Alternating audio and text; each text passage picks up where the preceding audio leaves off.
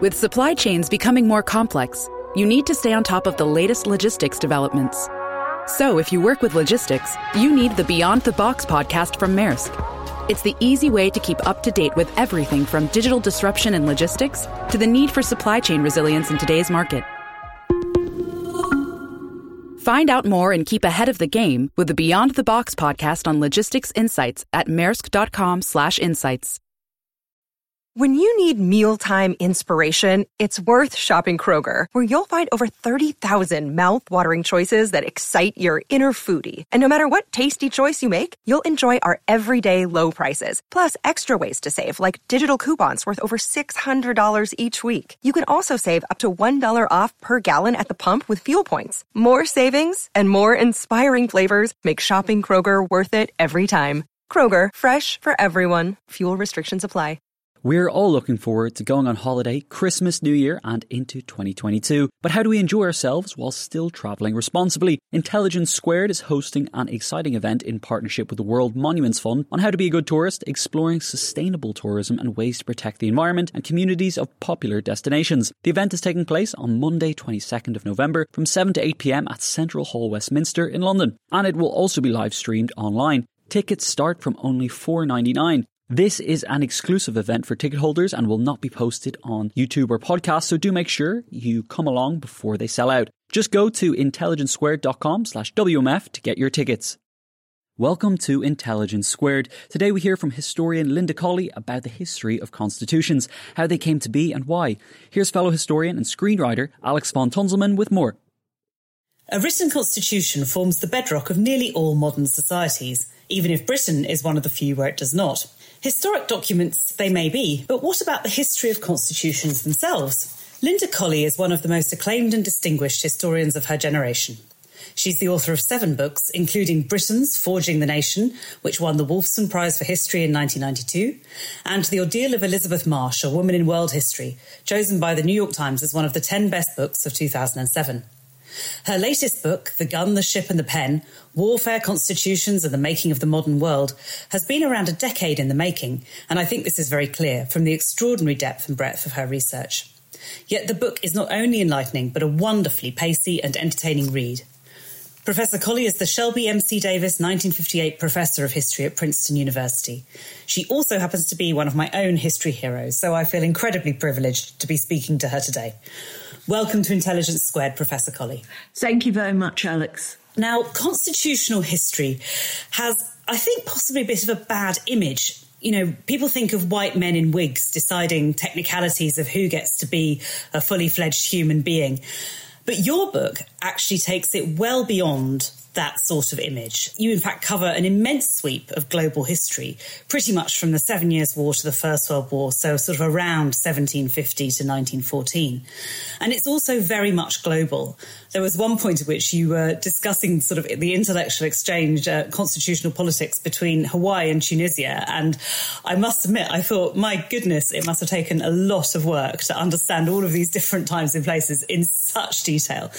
Why did you think this story needed to be told on such a global scale? Because of what I wanted to do. Um, as you say, constitutional history, which was once a very fashionable topic, particularly on both sides of the Atlantic. But since, oh, around the 1960s, it's come to be seen as a very arid, legalistic area of study. Lawyers, legal theorists might be interested, but in general, no, not something you wanted to read. So one of the things I wanted to do in this book was to try and reimagine this genre because these things are so important, so vivid, so argued over for centuries. The idea that they're just dusty and specialist documents is quite wrong. I also felt that partly because there is so much about them. These documents have generally been looked at in regard to particular nations. Whereas what I was interested in was spread. Why was it that already by the First World War, you got these kind of single document written political constitutions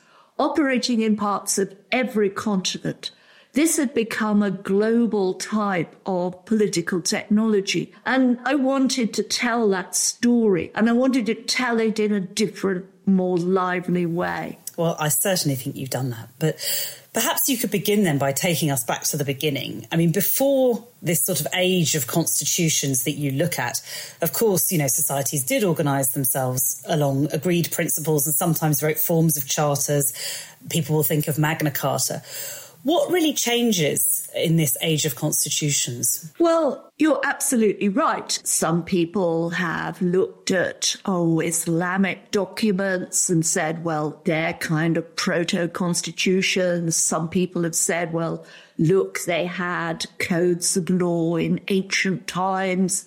Uh, and, and that's right. But the constitutions I'm looking at are much more volatile and mass reproduced documents. Uh, and that's partly because, of course, we've got print uh, increasingly spreading in the 18th century. We've got literacy spreading, though unevenly in different parts of the globe. And people begin to realize this is not the only reason, but people begin to realize that a, a, written document, a new kind of political contract. You can use print to distribute it within your own land, but you can also use print to send it overseas or over borders and advertise yourself. Uh, this is what the new United States does after 1787 when the founders write the Constitution at Philadelphia and they send copies to all the countries in Europe and parts of North Africa that they want to influence and impress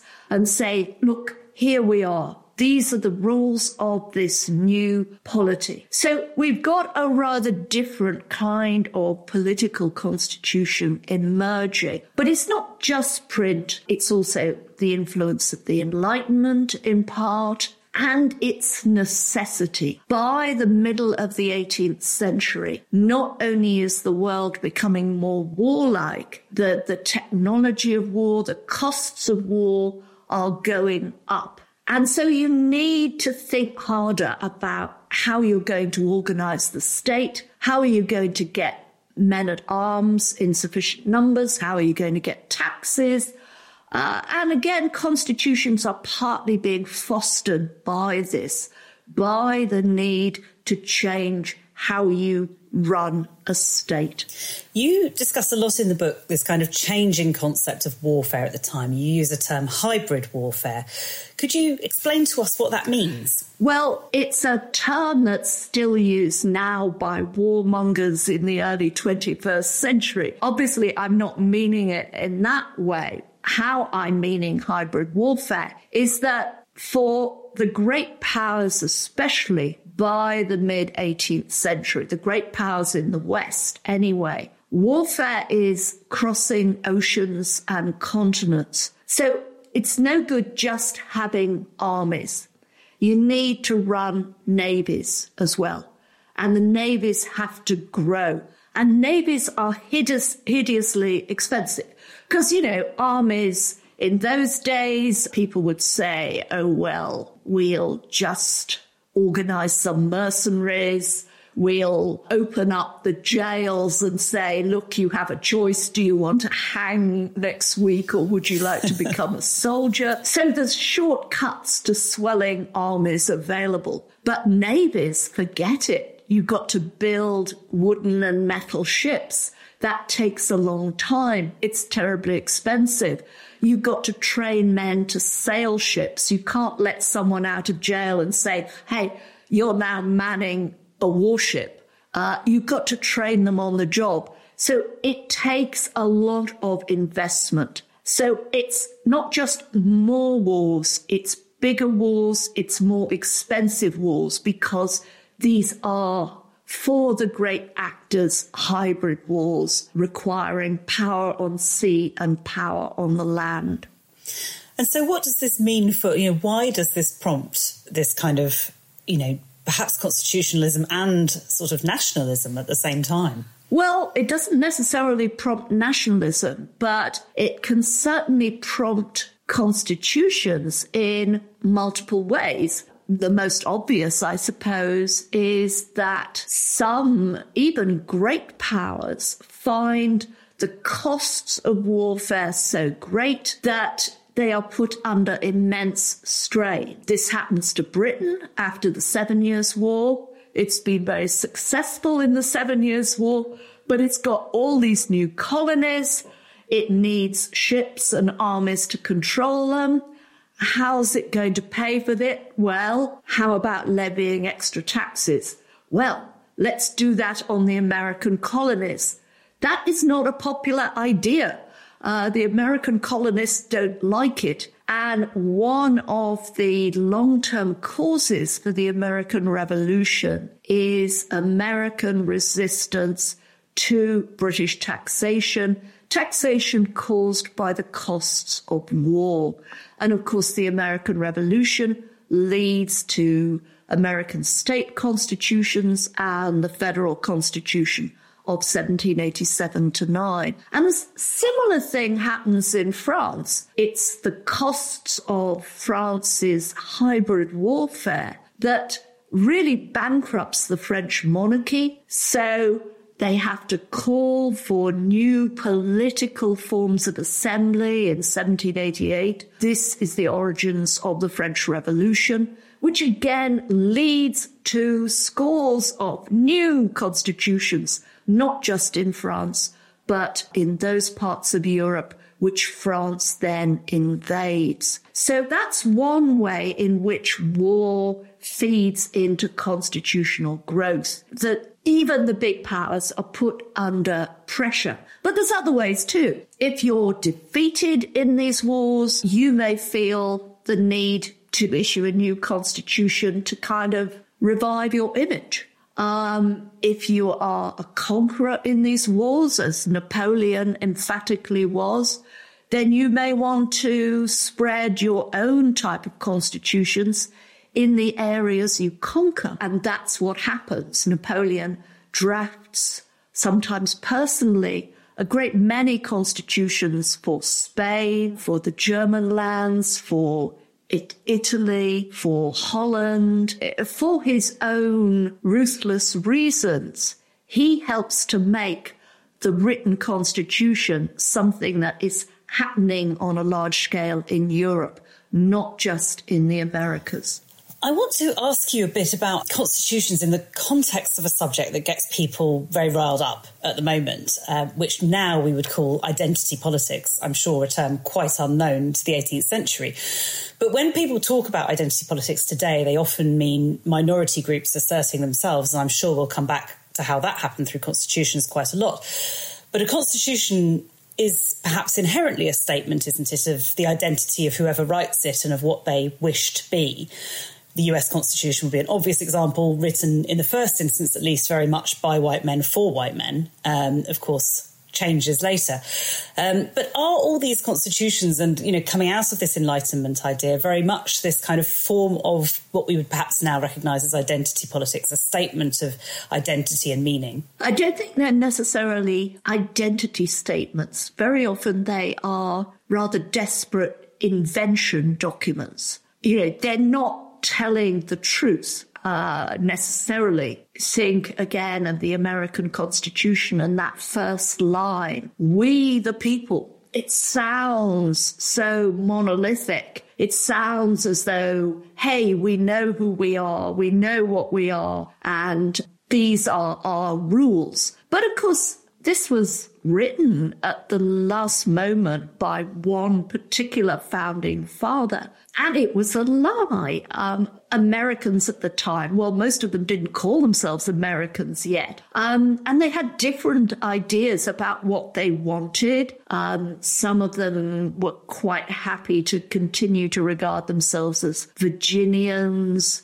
or um, Georgians or whatever. Um, so in a sense, that, that stirring opening line imagines an identity which is not at all secure. Um, and these are creative um, almost um, fictional documents. You know, we tend to think of them as documents of the law, documents of fact, but constitutions are also marketing various fictions and imaginative statements. That's why, in a sense, they need to be looked at as literature, uh, not just political documents and sort of a performative act, I suppose. In a sense, they're trying to bring a change in reality by by the use of this this document. They're trying to absolutely. I think performative act puts it very well, and it's why print again becomes so important because, as I say. This is a performative act, not just for the domestic consumer,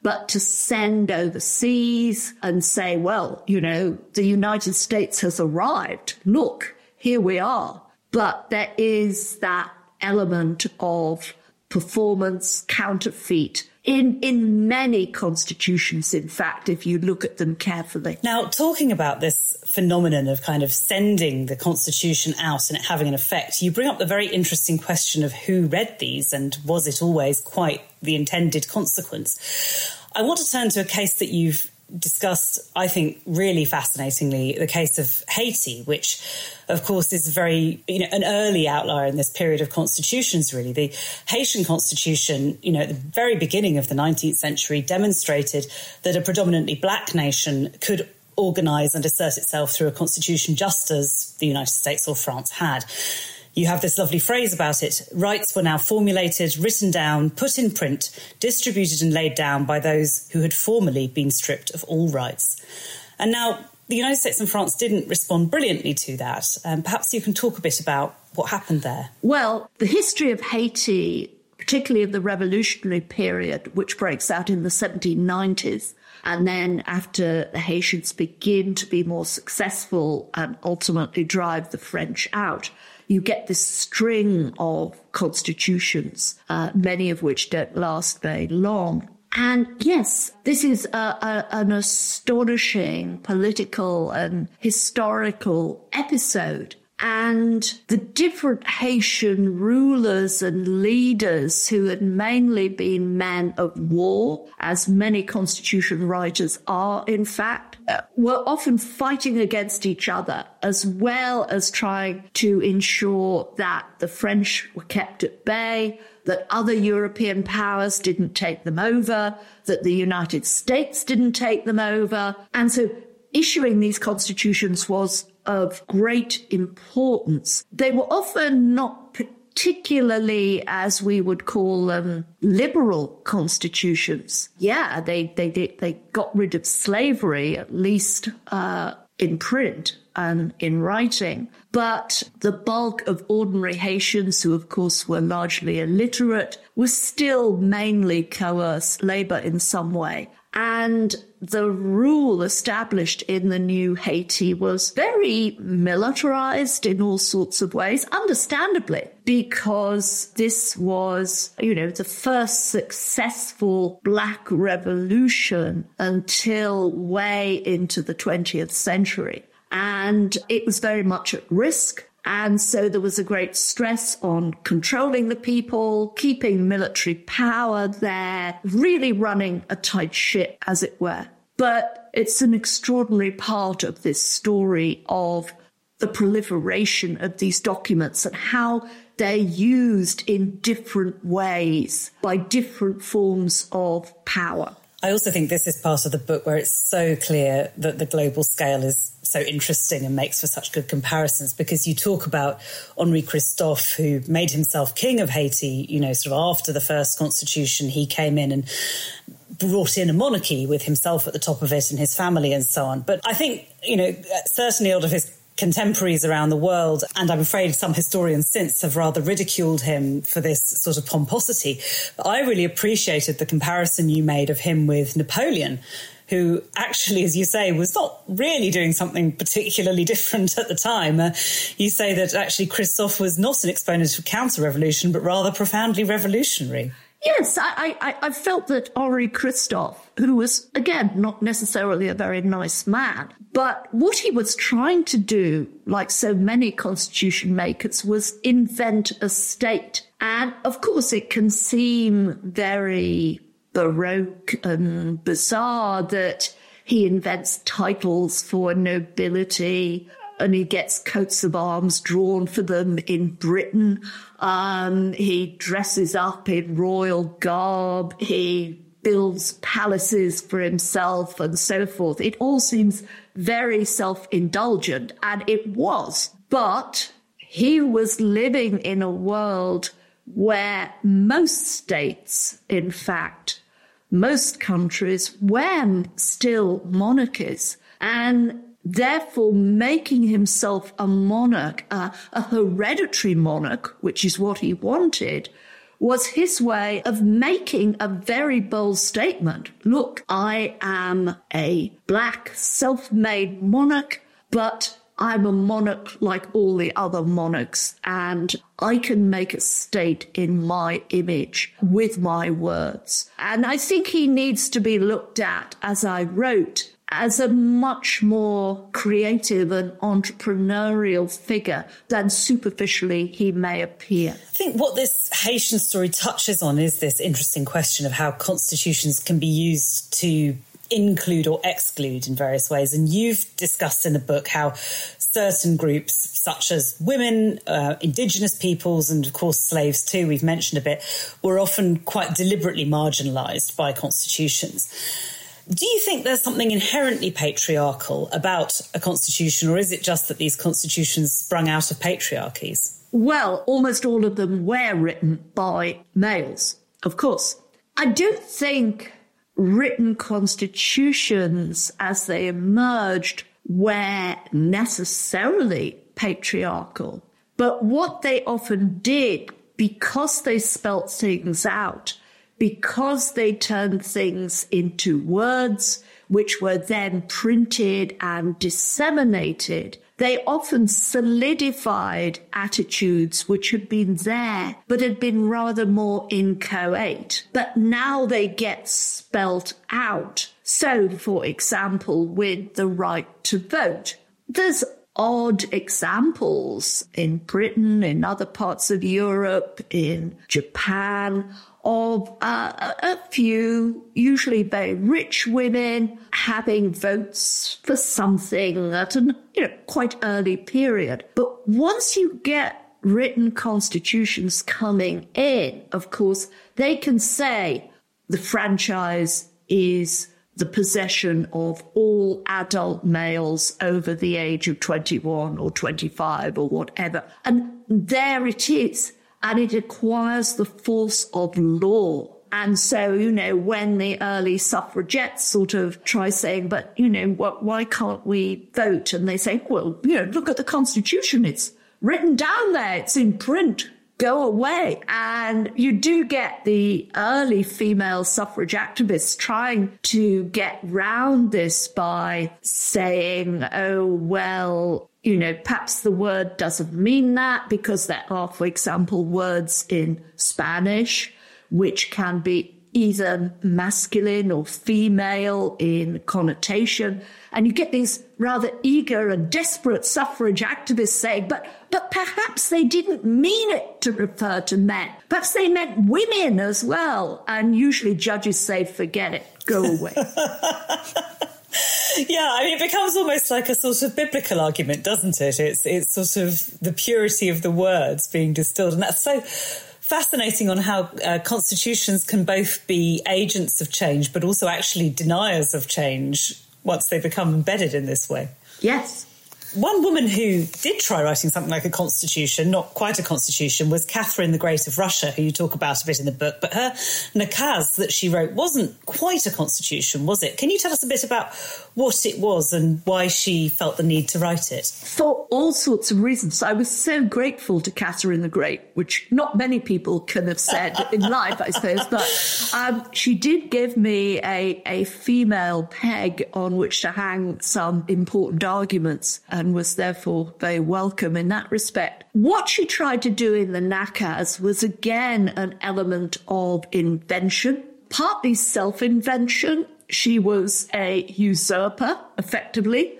She had been the spouse of the Tsar, who was basically got rid of in the early 1760s. First of all, nudged off the throne, then assassinated, possibly with Catherine's knowledge and will. And the expectation was that she would just be a regent for her son, but she ne- she wouldn't do that. She took the throne for herself. So she invented this huge law code, which she wrote substantially herself, though drawing heavily on books by various Enlightenment intellectuals and reformers and putting it together with other sources of inspiration. But it was a huge document. Uh, she got up morning after morning to, to write it very early, about four o'clock in the morning, day after day after day, and damaged her eyesight reputedly in the process. But she was very proud of it. And it is a remarkable document. And she organized a big convention of representatives from across the Russian Empire to discuss the various clauses of this document. She also, again, uh, had it printed in multiple languages, and it's partly to show her own self as an enlightened czar, but it's also to show that Russia itself can be, will be uh, an enlightened new polity, being an example to others. Now, this doesn't happen, of course. Uh, the nakaz is not implemented, but it interested me because it was so much the creation or the compilation of someone female, but also because it showed again that you didn't have to wait for the Americans in 1787 to adopt certain devices about how you create a constitution. There was a zeitgeist already there uh, in which different nations were involved, different empires. And so that's why what I tried to show about Catherine, uh, she's well known to have loved writing. She was a great reader, a great writer, but because of her fairly colorful private life, which films and novels still focus on, there is a tendency to forget her mind, her ideas, and I wanted to stress that aspect of her as well. Absolutely. Well, you do. And I mean, she is completely extraordinary. Also, a very colourful private life. Good for her. Um, yeah, but, a busy woman. yes, absolutely. And did she? Do you think the document? I mean, you do mention that it it may have had some interest in reserving some rights for women. That there may have been a hint of that idea. Well, Russian politics at this time were, at one level, utterly despotic, but certain patrician women, because they were patrician, because they had titles of great wealth and huge amounts of land, did have, and, and many Western Europeans point this out, did sometimes have extraordinary levels of freedom uh, for the time. And I mentioned that the great convention that Catherine got together to discuss the nakaz. Well, um, some women, uh, again, very powerful women, were allowed to vote for representatives to sit in this convention. They couldn't sit there, but they could by proxy influence its or some of its composition. Mm, so there was some move beyond the patriarchal, perhaps a little. Yeah, it, I mean, it was a case here of rank, if you like, being more important than gender. Mm, certainly important to her to stress that point, I'm sure. Yeah. This show is sponsored by BetterHelp because whether you're thinking about challenges big or small, let's not dress it up. Life can be pretty stressful, so it's healthy to have a place to discuss those thoughts and share what's on your mind. Therapy is a safe space to get things off your chest and to figure out how to work through whatever's weighing you down. We've heard from plenty of the biggest thinkers on psychology and wellness on this podcast, and it's clear that therapy doesn't always have to be solely about addressing some big scary trauma. It could just be a way to learn a few new coping skills and empower you to become the best version of yourself. So if you're thinking of starting therapy, give BetterHelp a try. It's entirely online, designed to be convenient, flexible, and suited to your schedule. Just fill out a brief questionnaire to get matched with a licensed therapist and switch therapists anytime with no additional charge. Get it off your chest with BetterHelp. Visit betterhelp.com slash intelligence today to get 10% off your first month. That's betterhelp, H-E-L-P dot com slash intelligence. The events calendar is filling up here at Intelligence Squared, and to create each one, we obviously rely on some brilliant guests and onstage talent. But behind the scenes, there's also a producer, a production team, and the budget in the mix too. You've got to keep an eye on all of that stuff in one place. NetSuite is the number one cloud financial system, bringing accounting, financial management, inventory, and HR into one platform, slashing manual tasks and errors. And you can cut the cost of maintaining multiple systems because it's super easy to get started. NetSuite exists in the cloud, you see, no hardware needed. So you're cutting IT costs too. That's why over 37,000 companies have already made the move. And now, by popular demand, NetSuite has extended its one of a kind flexible financing program for a few more weeks. Head to netsuite.com slash squared. That's netsuite.com slash squared. netsuite.com slash squared. Turning to the rights, we're also talking about a sort of indigenous people or colonised peoples. I was really fascinated by the stories in the book of James Silk Buckingham and Ram Mohan Roy in Calcutta in India. And I think you mentioned, in fact, that there has been a, quite a revival of interest in Ram Mohan Roy, particularly, I think, in recent years. He's, I would certainly see him as one of the standout Indian political figures of the 19th century. Um, Buckingham and Roy were inspired by the US Constitution and you say by Mexico's, which is which is quite fun because of course Mexico's Constitution at the time mentioned the inclusion of Indians, by which they of course meant a very different type of Indian, but uh, but this could be transferred. But they wanted rights in India specifically for Indians.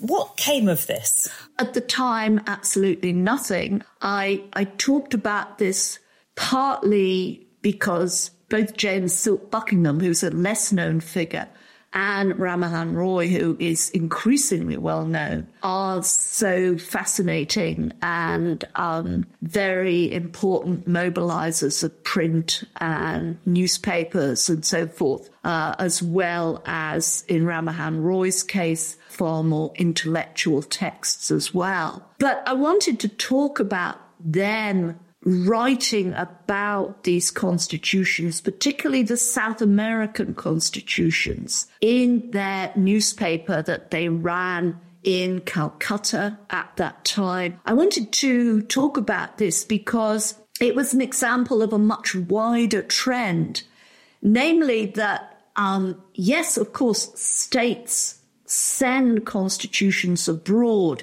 to have a desired effect. But these documents are also being printed by other agents and in the commercial press, if you like. And people will read them in different ways and they will get out of these documents what they themselves want to see and what they understand. Um, because, as you say, South American states, the new South American nations that were being created in the 1810s and 20s, sometimes talked about rights for Indians, by which they meant indigenous inhabitants of Venezuela or Argentina or whatever. They certainly, obviously, didn't mean the inhabitants of the Indian subcontinent. But as these documents travel and are translated into different languages, people get from them often what they want to find. And here's an example. Ram Mohan Roy, James Silk Buckingham say, we will reprint these South American constitutions because look, this is an example of rights being opened to men across the racial spectrum And it is still men, it needs stressing. They're not talking about women, but they are turning these documents in their newspaper translations into documents for transracial rights, if you like, in a very interesting way. So that's partly why they're in my book. Why do you think it didn't work? Were the British just very resistant at that time to codifying any of this? I mean, it was the East India Company still then. Well, uh, not just at this time, but a long time after. It isn't just, uh, of course, extreme political conservatism. And after all, uh, the British are not conceding written constitutions in their own country. I mean, they still haven't. Uh, at the beginning of the 21st century. Uh, so uh, there's resistance all along the line here. But there's the obvious problem of numbers. I mean, the British presence in the Indian subcontinent was tiny. It always was tiny in relation to the rest of the population as a whole. So what happens? Do you really want to encourage the demand for rights and freedoms, therefore? Uh, through the length and breadth of the Indian subcontinent? I don't think so. Not if you're an outsider wanting to rule. Well, speaking of outsiders wanting to rule and, and great disruptors of history, crashing into this history, of course, we cannot avoid Napoleon Bonaparte uh, as he sort of, you know, cuts a swathe through. Uh, he arrived in a world that was defined by constitutions, really, when he came to power, of course, because France had already begun to have them and changed them. Does Napoleon, in a sense, prove both the importance of constitutions, because he did keep making them, and their impermanence? I think he shows lots of things. It's possible to be too cynical about Napoleon. I mean, you know, historians are either madly in love with Napoleon, you know, obviously many French historians are, but it's not, it's not just French historians or they're very critical of him and see him just as a tyrant and a killer of thousands and thousands of people, a despoiler and so forth. And he was. But not many conquerors are so eager to bestow constitutions where they are conquering. Now, Napoleon has his own reasons for doing that. Um, he usually his constitutions provide for kinds of conscription because he wants more men for the French armed forces and he wants more taxes, a classic case. But he's also very often interested in creating reformed regimes. So often he tries to get rid of discrimination against Jews. Uh, he tries to get rid of certain aristocratic privileges. Uh, sometimes he does extend the vote as in the Duchy of Warsaw, uh, part of what is now Poland. Again, it's only to men. Now, these constitutions don't last because, of course, Napoleon himself falls from power in 1815 uh, with the Battle of Waterloo. But what he does do and what does have a permanent effect is that he has introduced, in some cases, written constitutions into parts of Europe uh, that have not had them before. And once these parts of Europe have had a written constitution, even when Napoleon falls, there tends to be some kind of residual sense, well, we, we've got rid of that. But perhaps we ought to think of another kind of constitution to replace it. And you see that in parts of Germany, parts of Italy. Once you, it, it, it's rather like having, you know, injecting something into the body politic. And once it's injected, the body politic has changed somewhat and it never returns to its previous state. Absolutely. This leads us to actually one of my favourite bits in the book, which is I think, a completely fascinating discussion of a critique of Napoleon from a very unexpected angle, for me at least. You talk about him in regard to Mary Shelley's Frankenstein in being, at some level, well, is he both scientist and monster, both creator and creation? Well, I think he is because there's, you know, I don't think how it, Mary Shelley, if you look at the time she lives, if you consider who her contacts are, I mean, she's not only the daughter of the great Mary Wollstonecraft and of the philosopher William Godwin, so she grows up with politics from her, her childhood. But she and Shelley, when they elope, go on a walking tour through France just before the Battle of Waterloo. So how could they not be thinking of Napoleon and how could they not be aware of the destructions and the chaos that Napoleon had brought in his wake, as well as the reforms and the hopes? So I think one can read part of what Mary Shelley wrote in the light of this and these titanic tortured males that she summons up. Both the monster and the scientists are touched, I think, in part with the cult of Napoleon, which remained powerful long after he fell from office. Turning to Britain, as I suppose we must after this rather wonderful world tour, um, I want to read a really marvellous quote from you in the book. During the centuries in which they invested in overseas empires, powerful and exploratory Britons regularly drafted constitutions for different groups of settlers and colonised peoples, a habit that continued into the 1970s when there seemed to be no one left to write for. Yet Britain itself, as you discussed, didn't have, still doesn't have a written constitution, and instead sort of fetishised its unwritten constitution. What was going on there? Lots of things were going on. Um, I wanted to make clear, as I do in the book, that in England, at least, there had been early attempts at constitution writing. You can see the instrument of government of 1653 in the midst of the civil wars as a kind of written constitution, which was intended to apply not just to England, but to Wales, Scotland, Ireland, and to England's colonies as well. But obviously, the, the civil wars are defeated. Uh, the English Republic goes, the monarchy returns in 1660. And while you get very influential constitutional texts subsequently, like the Bill of Rights of 1689, there isn't an equivalent of a written constitution. And indeed, precisely because it had been Republicans and revolutionaries who'd flirted with that in England in the Civil War period, again, that didn't give written constitutions a particularly good reputation among more conservative political actors.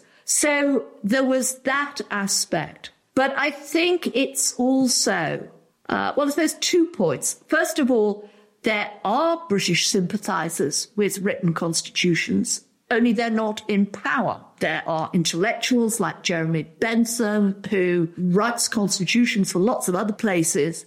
There are more working class activists like the Chartists some of whom really do want a written constitution. They've got their own charter, which gives them their name, but some of them would like to go further and have a proper British written constitution. But the Chartists are, again, unsuccessful. They're pushed to one side. And what I think most explains Britain's current lack of a written constitution is partly this, this cult of an unwritten constitution, uh, which, you know, narrows vision in certain ways, but also that the British didn't have to try so hard to revise their state. They didn't have another revolution after 1688, which was itself a pretty moderate revolution. They didn't have another British wide civil war there wasn't a successful invasion of Britain. So they didn't have the kind of existential crisis out of which constitutions often come. I mean, if the Germans had successfully invaded Britain in the Second World War, or perhaps in the First World War. I think various things might have happened. Probably the monarchy might well have gone. And possibly, if the Germans had then subsequently been driven out and defeated, an embarrassed British governing class might have felt obliged to refurbish the state by establishing British politics on a new constitutional basis. But as we know, that didn't happen. I think there's a way in which a lot of people kind of springing out of that think of constitutions as perhaps a sort of more civilized way of doing things that you agree your principles through agreement and reason and rationality rather than violence and that's you know psychologically in some way why i think they often spring out of wars as you mention but on the other hand, what we see, certainly from your book, is that you get to the kind of mid 19th century and ultimately, of course, the First World War in the early 20th century. And actually, there is an age in constitutional states of wars and revolutions. Do these prove that constitutions just hadn't really worked? Um, anything made by human beings can easily fail. Success is probably the minority result. And I didn't want to imply anywhere in my book that constitutions invariably power democracy because they haven't. They still don't in many parts of the world. I didn't want to suggest that this was the only way of doing politics. I think it can be a very good way, but written constitutions and violence over time have been intermingled again and again and again. And of course, one of the rather uncomfortable paradoxes is how in the future are we going to keep generating new and up to date political constitutions without the stimulus of war or some kind of major disaster. What is it going to take to make Americans reform their now rather out of date political constitution around which there is a huge cult, but which is substantially out of date and most Americans have never read. I mean, we know this. So can there be constitutional renewal in the United States without some kind of major crisis? What's, if anything, is going to create a constitution here in Britain? Well, actually, now that I've posed that question, I think I could suggest some answers. They're not particularly happy ones, but let me suggest a possible scenario. What happens if Scotland in the future secedes and becomes an independent state, which is within the bounds of possibility? We know uh, the Scottish National Party have said that they want a written constitution. So there would be a constitution north of the border. What happens if Northern Ireland decides it's had enough of the UK and wants to rejoin the rest of Ireland in a single island republic. Well, that would mean that the UK would be reduced to England and Wales. And independence sentiment is currently on the rise in Wales. So, you know, this could be quite a cumulative crisis. Might that be the crisis which finally forces the powers that be, whatever powers they are in London at the end of it, to say, you know, we've resisted a written constitution for a long time, but perhaps we need to think again. Brexit leads to written constitution would be an interesting thing that might flummox quite a lot of political prejudices across the spectrum. Indeed. um, finally, then, I mean, you sort of talked a bit about this, but I do want to ask, you know, how we look forward on this subject today, um, how we kind of think about constitutions going forward. You write in your introduction that um, I have become not so much a convert to written constitutions as a candid friend, and I think that's very much come across in our talk today. These are these are certainly complex documents that that can liberate and can actually impose a denial of rights that can kind of open society up or close it down, that can achieve freedoms or can, in fact, sort of, you know, ossify certain uh, certain principles that perhaps no longer belong. Um, What do you think will be the role of constitutions in our societies going forward now that, as you write, war very much is changing? Well, I think these documents will have to adapt, not least because, of course, we increasingly inhabit a digital world. These are documents which were bound up so closely in the past with not just the written word, but the printed word that most people get now in richer parts of the world such political information as they take in from a screen of some kind. So how do constitutions merge with that kind of technology? But I think too, there will be a need to rethink what constitutions cover. You know, increasingly we know environmental provisions are being put into political constitutions, the ones that have been revised or written anew in recent decades. And the right to clean air, the right to forest maintenance, things like that are being inserted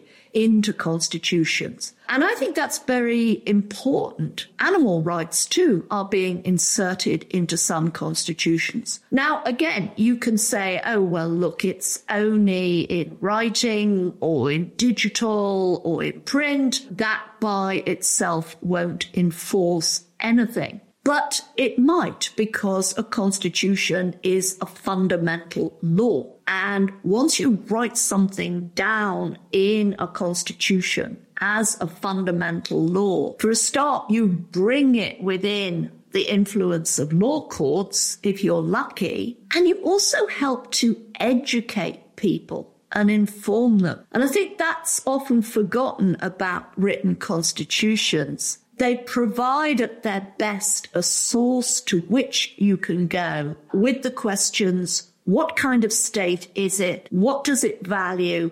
How is it organized? What are the rights and the duties of its inhabitants? And that's a pretty important and useful thing to do, I believe. It doesn't guarantee uh, a ticket to paradise. These are not magic bullets. But then we don't live in that kind of world. So, yes, they can still, I believe, be immensely valuable documents, but only if human beings are determined to make them so. Well, that seems like an excellent note to end on. I want to thank you very much, Professor Linda Colley, for speaking to us today. Linda Colley's book is The Gun, the Ship and the Pen Warfare, Constitutions and the Making of the Modern World, published by Profile Books, and I very highly recommend it. You've been listening to Intelligence Squared. I'm Alex von Tunzelmann. Thank you for listening.